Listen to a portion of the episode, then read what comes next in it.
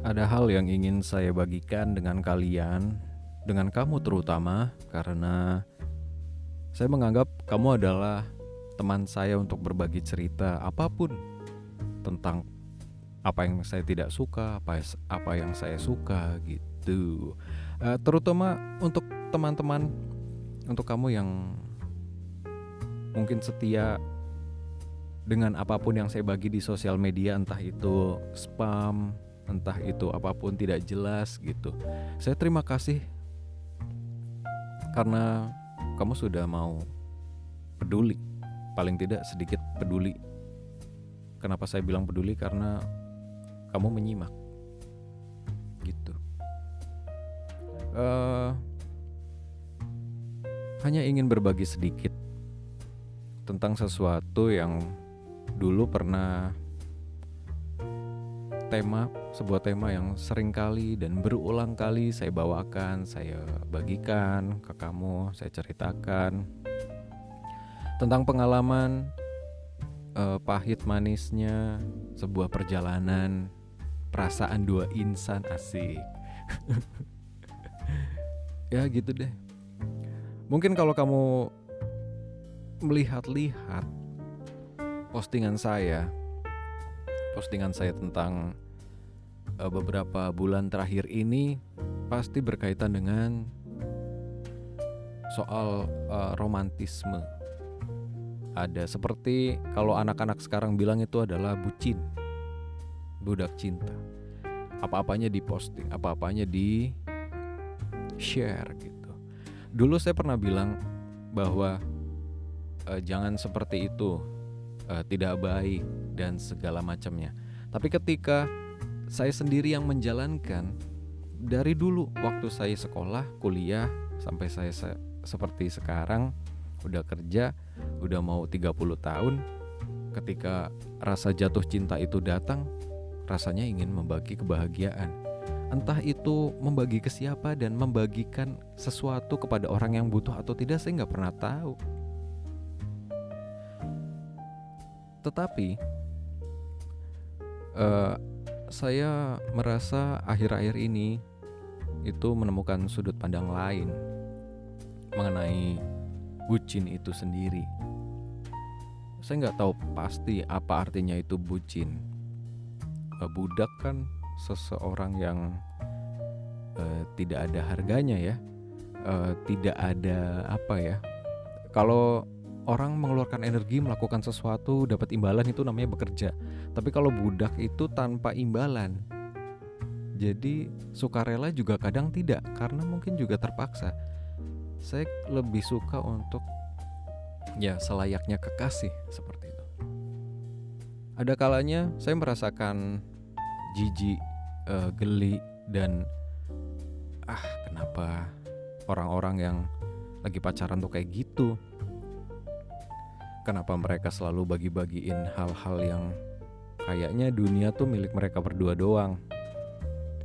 Tapi waktu saya mengalami hal itu, eh saya melakukannya.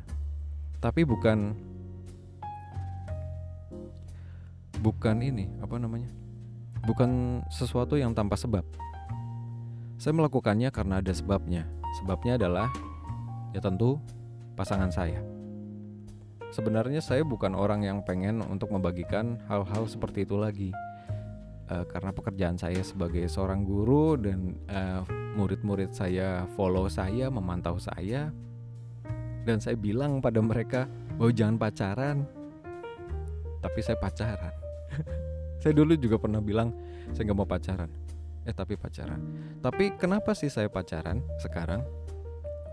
Uh, saya memutuskan untuk uh, berhubungan dengan perempuan karena menemukan visi yang sama, kejelasan, yaitu kami menuju ke pernikahan.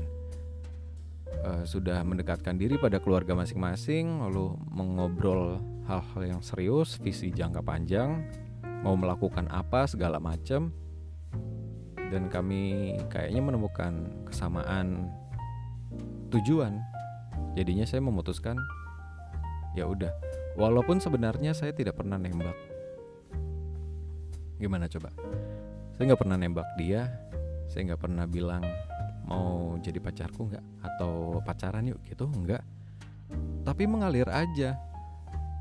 Eh, sama-sama saling tahu gitu saling ngerti tujuannya mau ke mana. Ya gitu sih. Tapi ya udah sih. Ya ujung-ujungnya ujung-ujungnya ya seperti pacaran tapi tidak pernah ada ikrar untuk pacaran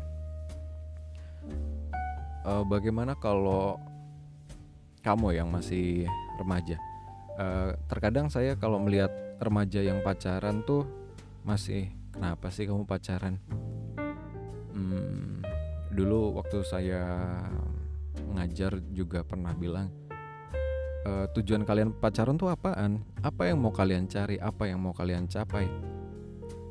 Kan waktunya masih panjang banget nih. Kalau saya, saya memang sudah mewanti-wanti kalau udah umur mepet 30 tuh udah harus cepet-cepet. Bukan suatu keharusan sih sebenarnya. Eh, jadi dulu gini, saya nggak punya kepenginan untuk segera menikah ketika belum belum ada apa ya keinginan atau tujuan yang ingin saya capai. Tapi seiring berjalannya waktu, ada faktor lain selain diri saya. Ternyata saya harus memperhatikan faktor lain itu. Tidak harus selalu memperhatikan diri saya sendiri. Saya takut jadi selfish gitu.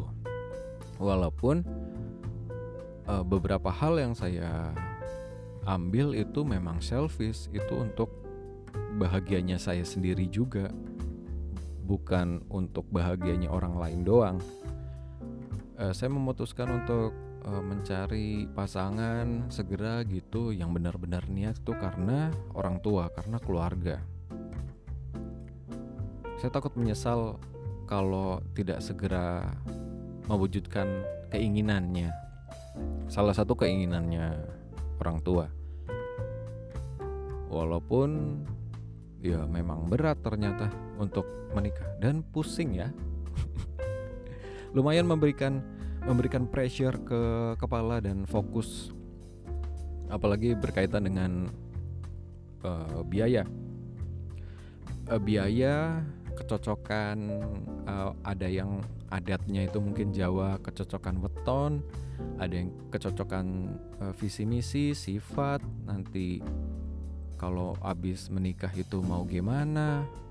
Mau di rumahnya siapa? Atau mau ngontrak? Atau mau ambil KPR terus soal pekerjaan.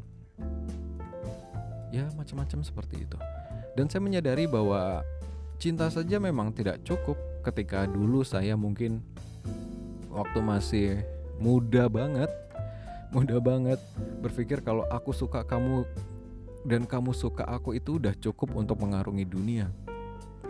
Ya kalau diri saya yang sekarang mungkin ya itu awal yang bagus sih. Tapi baru modal awal uh, seiring berjalannya waktu nanti hmm, kamu sama-sama punya tujuan punya uh, misi visi poin-poin goals goals yang ingin dicapai dan apakah itu bisa saling support atau tidak?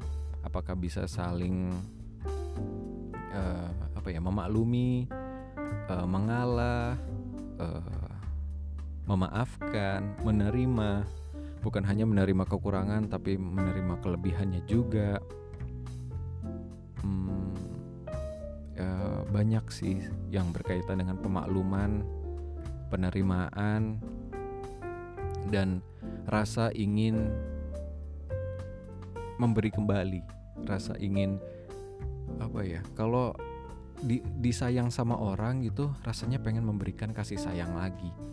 Bukan cuma soal materi, bukan juga soal cuma soal perhatian, tapi juga banyak hal, segala sesuatunya. Karena kalau hubungan pernikahan itu kan partner yang endingnya itu kemungkinan ya kalau ya kemungkinan ya memang cerai cerai itu bisa cerai hidup bisa cerai mati. Tapi siapa sih yang mengawali sebuah pernikahan itu dengan uh, tujuan untuk cerai? Tidak. Tapi memang ada uh, beberapa pasangan yang sudah mengkonsultasikan kepada mungkin psikolog atau konsultan tentang apa-apa saja yang mungkin bakalan terjadi dalam pernikahan. Seperti pertengkaran soal apa, pertengkaran hmm, mungkin soal finansial atau soal perhatian, soal waktu atau soal apa ya uh, terpenuhinya kebutuhan jasmani dan rohani. Karena kan bukan cuma soal cinta. Ada yang bilang cinta itu akan memudar gitu seiring berjalannya waktu ada yang bilang juga nanti ketika tua yang tersisa itu hanya rasa kasihan. E, dalam artian kalau kita masih muda gini, oh aku sayang banget sama kamu, aku tuh nggak bisa jauh-jauh dari kamu karena aku sayang, karena aku cinta. Tapi ada yang bilang juga kalau pas udah tua atau udah umur pernikahan atau umur hubungannya itu udah lama, ya aku nggak bisa jauh-jauh kamu karena aku kasihan sama kamu. Nanti kalau aku pergi kamu gimana? Ya mungkin itu dalam masih dalam lingkup rasa sayang mungkin ya tapi lebih ke hmm, kalau aku mikirin diri aku sendiri kasihan juga dia gitu. Uh, padahal nggak semua orang itu mau dikasihani. Kadang juga kalau misalnya bilang kayak gitu walaupun masuk maksudnya itu adalah rasa atau tindakan sayang tapi kalau di mulut bilang kasihan ada orang yang memang nggak terima gitu. Kenapa aku dikasihani? Emangnya aku selemah itu? Kadang seperti itu Oh ya, kalau pasangan itu juga soal ego. Ego. Hmm. Meredam ego. Ya banyak hal sih yang saya ingin persiapkan gitu. Karena memang harus mengenal diri sendiri dulu. Mengenal diri sendiri, sifat asli diri sendiri gimana. Apakah sudah bisa menanggulangi masalah-masalah diri yang akan muncul nanti apakah bisa menghandle situasi terburuk yang biasanya kebiasaan dari diri ini itu keluar gitu. Ada orang yang yang ini sambil browsing. Ada orang yang ketika marah itu responnya beda-beda. Ada yang diem, ada yang uh, ini. Ada yang diem ada yang uh, langsung frontal memberontak. Ada yang menangis. Uh, macam-macam uh, tapi saya juga menemukan cerita teman-teman saya sendiri. Pasangannya itu mereka udah menikah berapa tahun ya? Mungkin anaknya sekarang udah SD jadi udah lumayan lama tuh udah udah. Udah lebih dari lima tahun. Uh, ada juga kata orang tuh kalau uh, ujian pertama uh, lima tahun pertama tuh ujian ada ujian juga lima tahun kedua. Ya ya sebenarnya di setiap tahun di setiap waktu sih bisa juga ujian sih. Karena memang ini hubungan yang uh, tiada berakhir. Bisa juga antil jannah gitu til jannah. Tapi ada uh, ada saya nemu uh, pasangan uh, salah satu pasangannya eh salah satu orangnya adalah teman saya sendiri.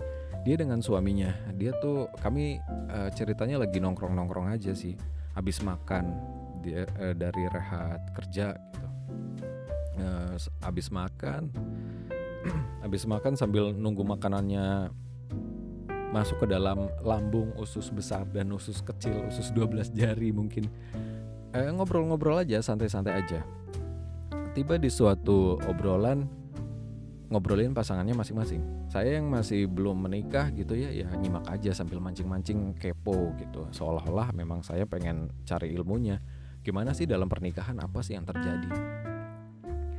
Uh, dia cerita kalau memang pasangannya itu sangat dingin dan tidak pernah uh, tidak pernah uh, menunjukkan apa ya gombal-gombalan dan uh, beliin eh beliin sih juga sih. Tapi uh, rayuan atau cium-cium peluk-peluk gitu ubu-ubuan gitu nggak pernah.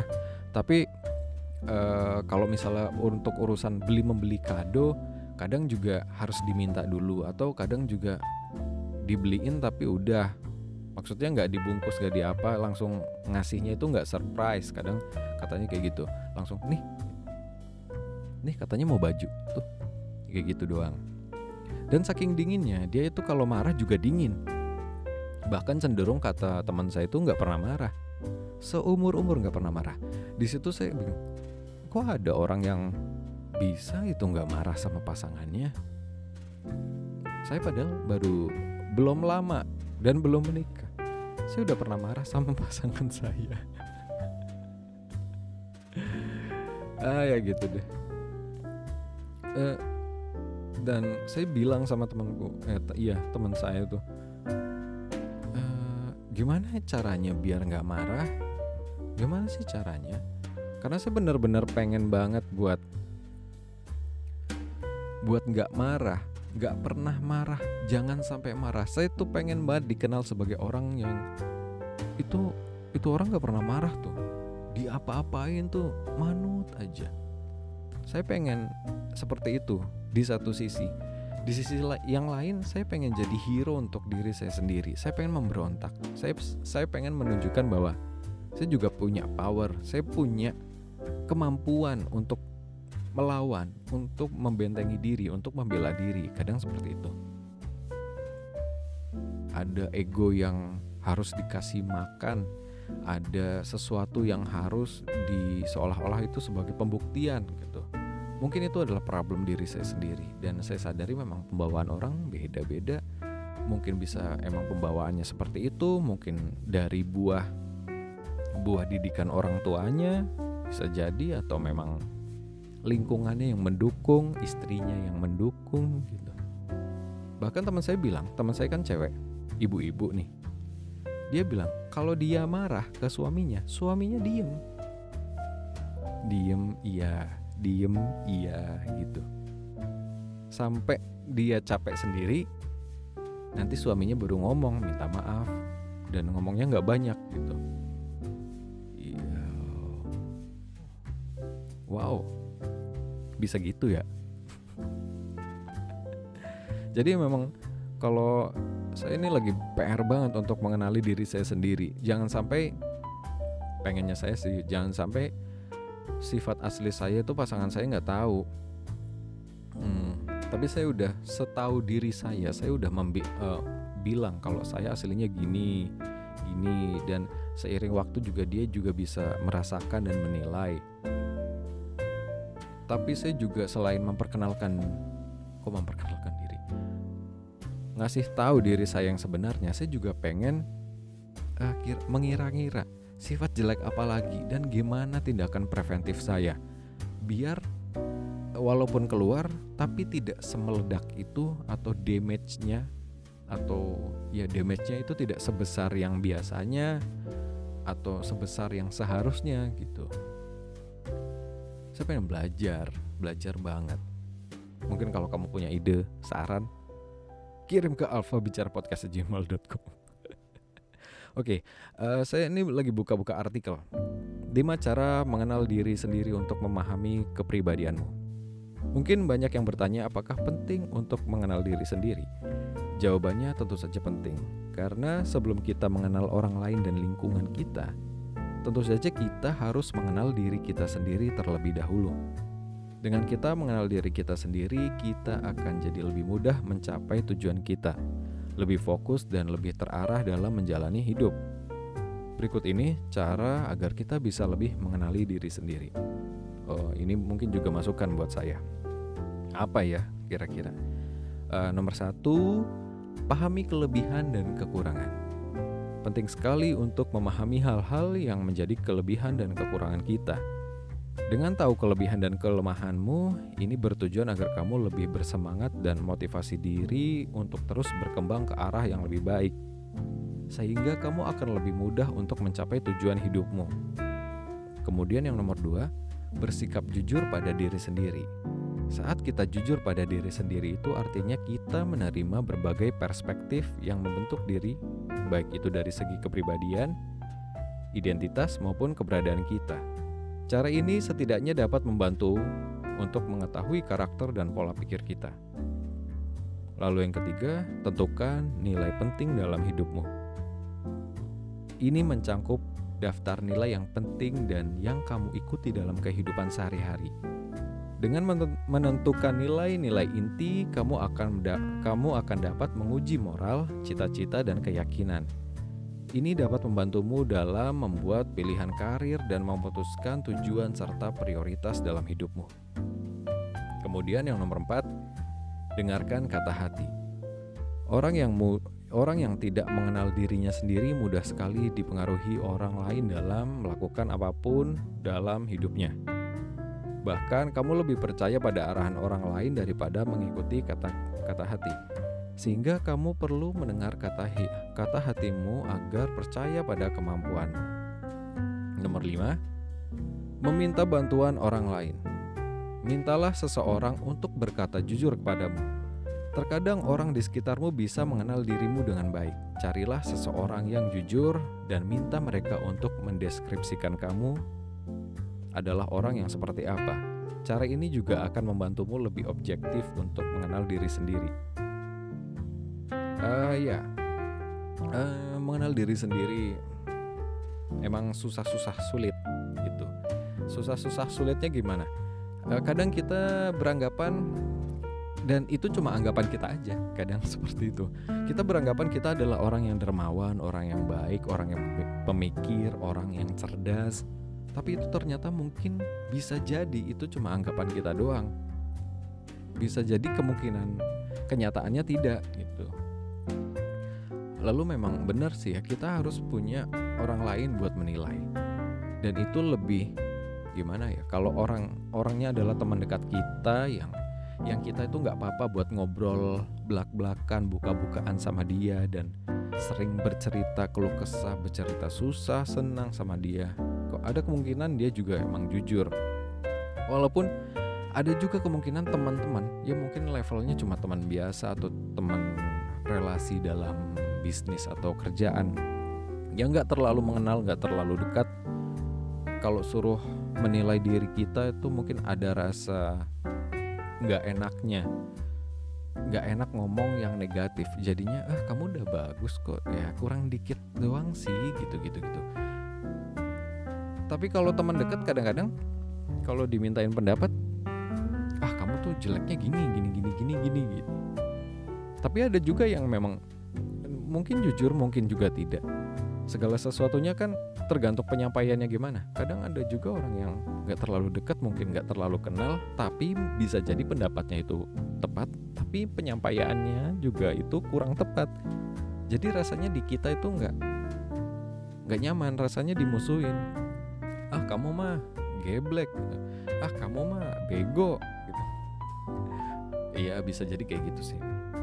Kita selalu butuh orang lain untuk menilai tapi kalau saya rasa, saya pikir kita butuh variabel itu, tapi itu juga bukan variabel variabel satu-satunya untuk kita percaya. Dan kadar buat kita masukin atau kita olah itu bukan 100%. Ya mungkin 50 atau 70. Jadi ketika orang lain bilang kita kurang bagus, bisa jadi benar, bisa jadi tidak. Saya lebih percaya tidak ada kebenaran yang mutlak tidak ada benar yang benar-benar benar.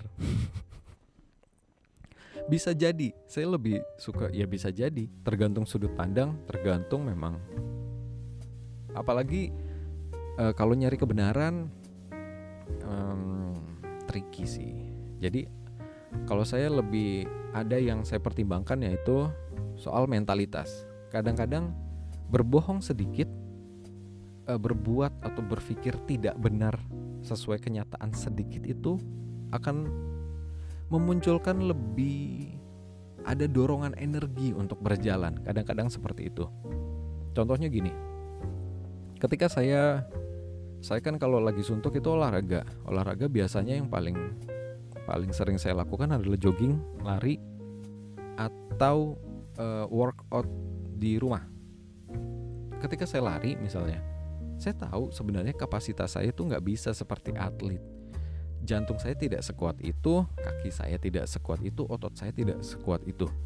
Tapi saya mencoba untuk mengelabuhi diri saya sendiri seolah-olah saya adalah atlet yang sedang latihan. Caranya gimana? Saya beli dan saya pakai uh, seperti kaos alat-alat ya kaos celana sepatu kaos kaki pokoknya looknya itu seperti atlet banget. Sehingga saya benar-benar merasa ya ini saya atlet sih gitu. Dan di situ saya termotivasi. Untuk apa? Tahu sendiri kalau pakaian olahraga itu kan fitnya itu bagus. Ketika pakaian yang cuttingannya fitnya itu seharusnya proporsional tapi badan tidak proporsional dipakai kan jadi nggak bagus saya ngaca wah ternyata nggak cocok nih. Bukan salah bajunya tapi badan saya nih yang kurang. Jadinya saya ngepush lagi biar lebih pantas lagi pakai baju itu karena saya suka baju itu. Uh, ada ada lagi kayak gini. Misalnya saya nggak bisa buat gambar. Saya nggak bisa gambar. Tapi ketika ada orang yang ngasih sugesti ke saya bahwa saya bisa. Ada orang yang muji saya oh gambar saya mirip Pablo Picasso atau Avandi gitu. Ini kayaknya kalau dipoles lagi bisa deh punya nilai jual yang tinggi gitu. Itu kan bukan benar-benar bukan sebuah kebenaran gitu. Itu subjektif itu opini. Tapi sebuah hal yang tidak terlalu jujur, hal yang tidak terlalu benar itu membuat saya lebih bersemangat. Saya memang mungkin tidak benar-benar bagus, tapi ketika saya terus mencoba, terus melakukan hal itu, ada kemungkinan lagi buat saya hasil hasil karyanya hasil apa yang saya lakukan itu akan jauh lebih baik seiring waktu karena practice makes perfect ada yang bilang seperti itu. Latihan itu membuat semuanya menjadi sempurna. Tanpa latihan, nggak ada kan, nggak ada, nggak akan ada hasil yang maksimal. Untuk mencapai hasil yang maksimal harus latihan terus menerus, ya kayak gitu. Terus juga selain memahami kelebihan dan kekurangan, tentu juga kadang bias ya menurut kita lebihnya ini, kurangnya ini padahal enggak, kita butuh bantuan orang lain. Dan juga bersikap jujur pada diri sendiri. Jujur pada diri sendiri ini kaitannya kalau menurut saya eh, penerimaan dengan diri sendiri, penerimaan dengan apa pun, dengan apa pun yang ada kaitannya sama diri kita. Kita lahir dari mana, keadaan di rumah seperti apa, orang tua seperti apa, dengan finansial yang seperti apa, kapasitas kapasitas keilmuan yang seperti apa ya kita harus terima. Dengan bentuk tubuh wajah yang seperti apa kita harus terima. Ada hal-hal yang memang tidak bisa dirubah.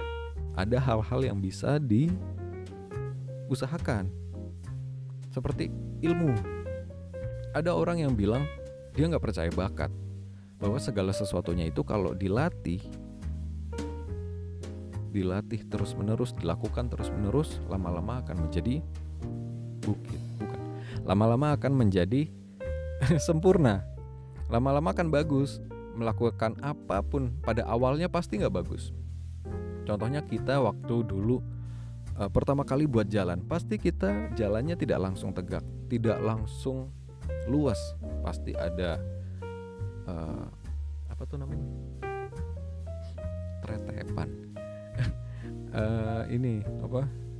Ya kayak ditiup angin sepoi-sepoi gitu goyang-goyang jalannya dituntun dulu merangkak dulu jalannya pelan-pelan baru bisa pelan-pelan lari terus lari kenceng sprint terus lari sprint terus berhenti tiba-tiba kayak gitu.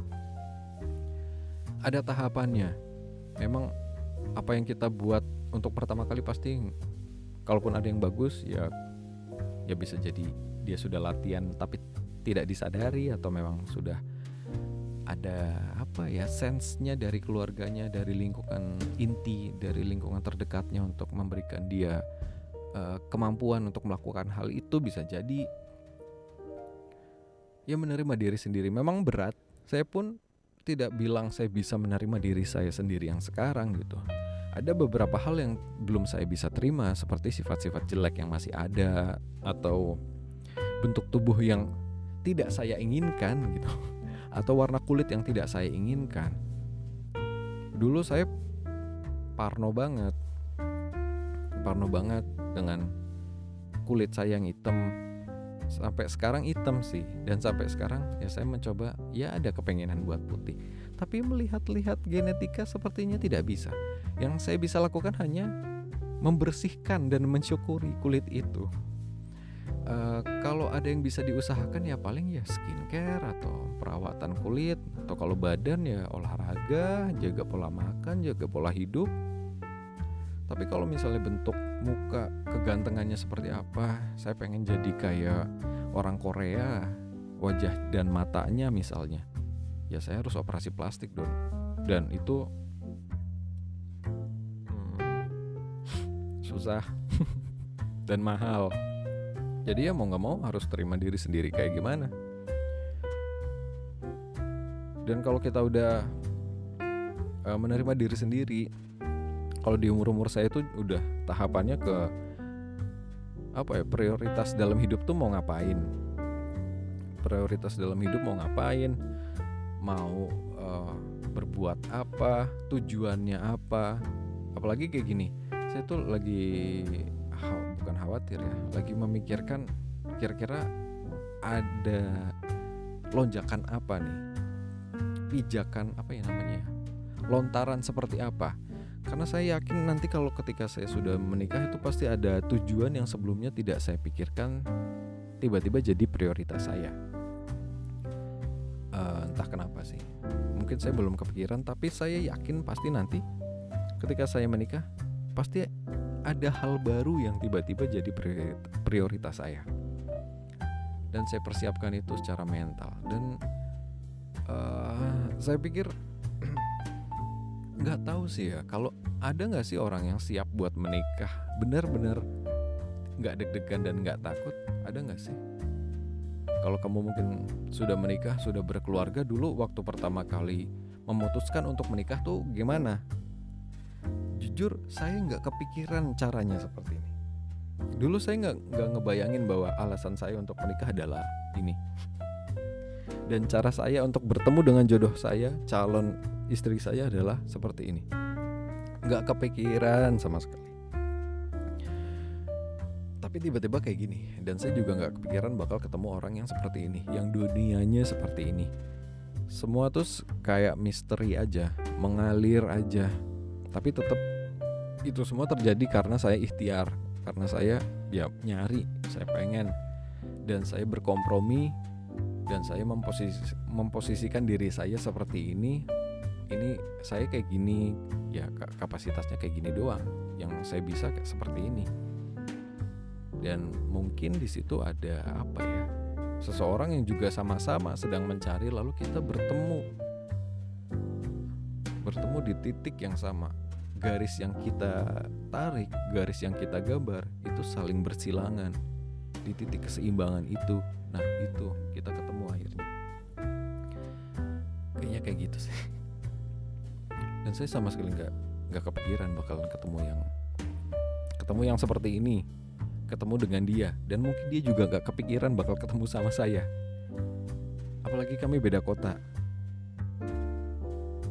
Gila emang ya itulah misteri itulah uh, rencana perjalanan Tuhan ya ada ada banyak cara juga sih um, untuk mengenali diri sendiri dan intinya saya percaya sih kalau kamu itu seseorang yang terus mau belajar tidak keras kepala dan kekeh tanpa nggak tanpa adanya alasan gitu. Saya percaya kamu adalah orang yang berprinsip, punya prinsip, yang melakukan segala sesuatu, memikirkan segala sesuatu dengan dasar yang jelas. Dengan sistematis, sistematis, berpikir yang sistematis gitu. Yang urut, tidak random. Saya percaya itu. Jadinya ya saya percaya kamu bisa dapat insight dan mau menerima insight atau masukan-masukan buat diri kamu dari siapa pun, dari teman kamu, bahkan dari orang yang mungkin kamu nggak suka.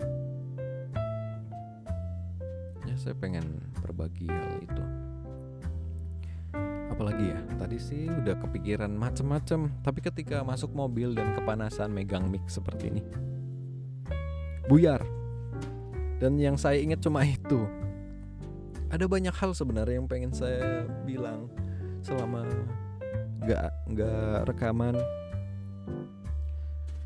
saya bahkan nggak tahu yang dengerin saya itu siapa tapi buat kamu yang masih dengerin saya dari awal saya bikin itu terima kasih banget dan saya pengen bilang aja bahwa saya merasa apa yang saya mulai mungkin tidak menghasilkan uang apa-apa buat saya. Ya uh, da dalam konteksnya adalah podcast ini. Tidak menghasilkan apa-apa. Tapi saya juga percaya tidak ada sesuatu yang sia-sia.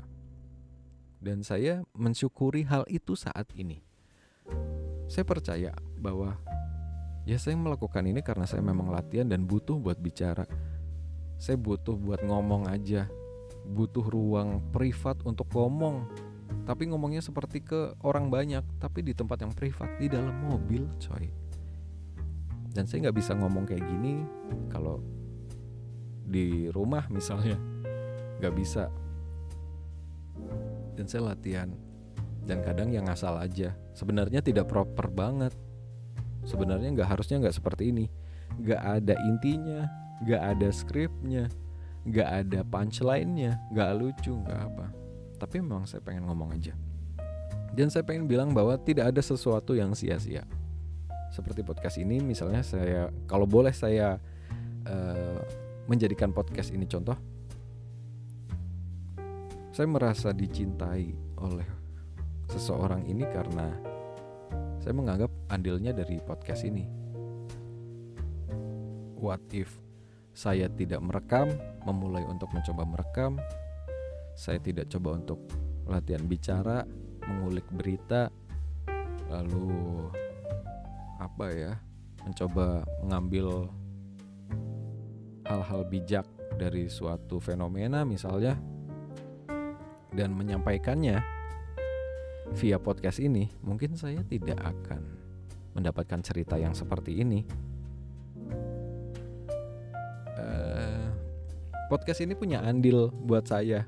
Kalau nanti suatu saat di hari pernikahan itu datang, di hari bahagia itu datang, saya nggak nggak akan pernah lupa sama podcast ini. Nggak bakal pernah lupa sama kamu. Memang pendengarnya tidak banyak, tapi tapi ya segitu-gitu aja. Dan masih ada yang dengar.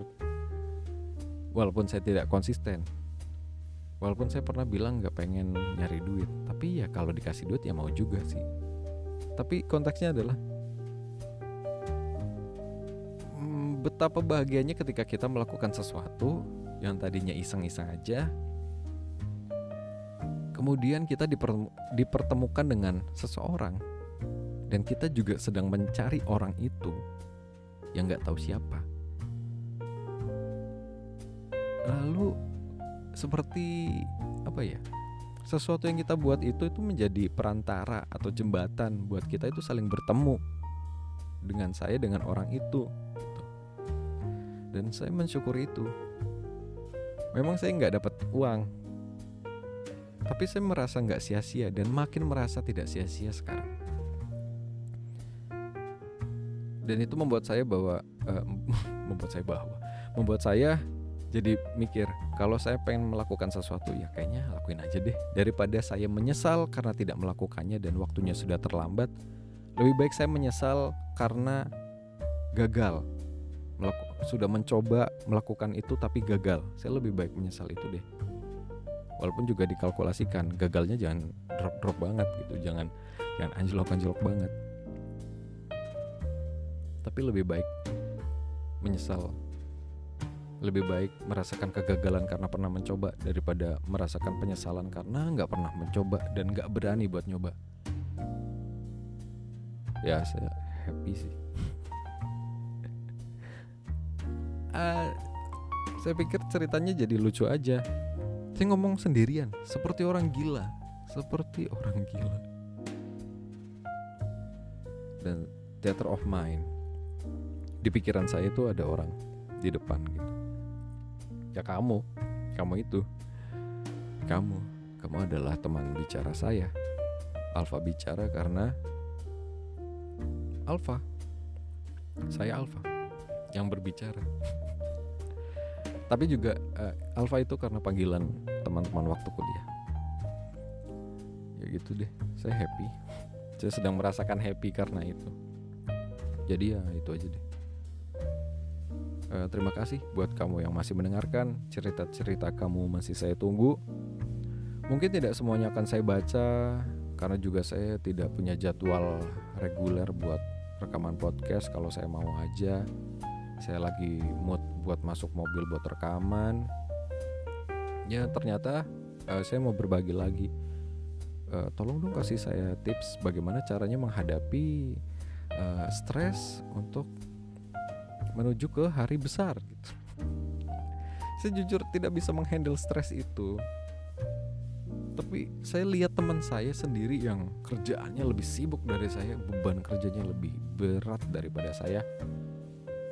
Dan dia santai-santai aja, slow-slow aja mau nikah gitu. Mau ijab pun dia nggak ada deg-degannya dari wajahnya, nggak ada kaku-kakunya, ketawa-ketawa mulu terus.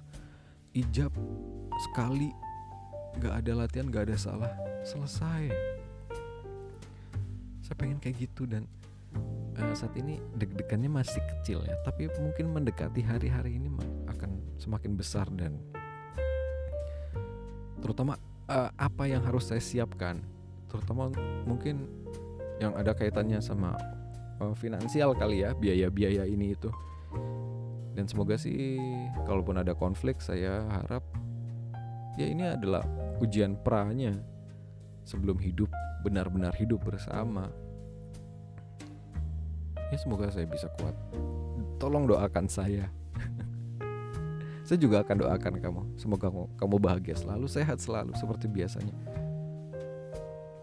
karena banyak sekali yang ada di kepala saya sebelum memasuki umur 30 dan umur 30 sebelum tahun ini sebelum uh, waktu-waktu dekat ini adalah momok sesuatu monster monster gelap dan besar di dalam hidup saya yang bikin saya takut.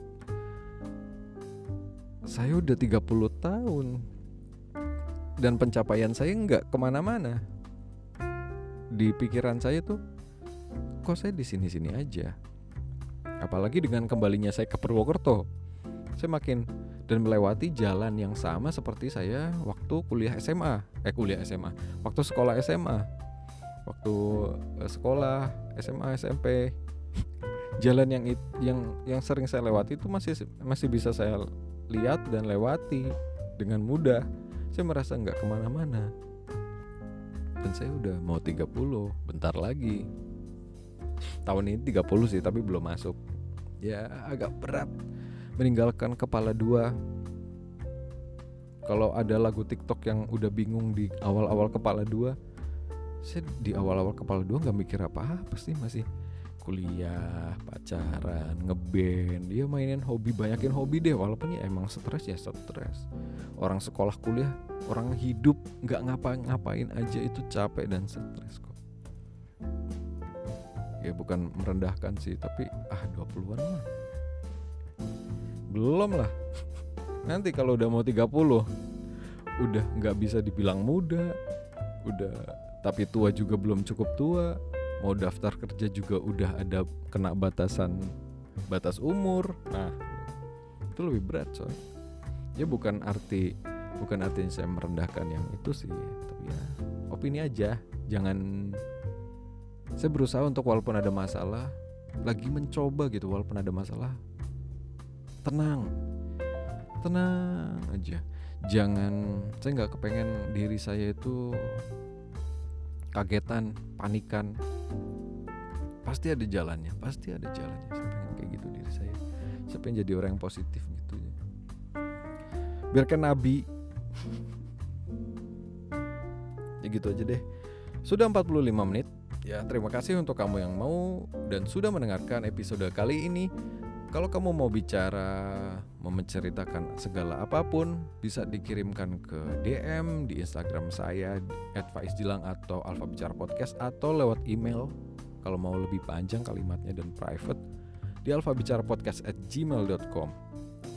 Sampai ketemu di episode selanjutnya. Mungkin episode selanjutnya saya akan membacakan buku lagi lanjutan bisa jadi lanjutan yang kemarin atau buku baru lagi. Kamu pilih yang mana? Sampai ketemu di episode selanjutnya Alfa Bicara Podcast. Signing out. Bye bye.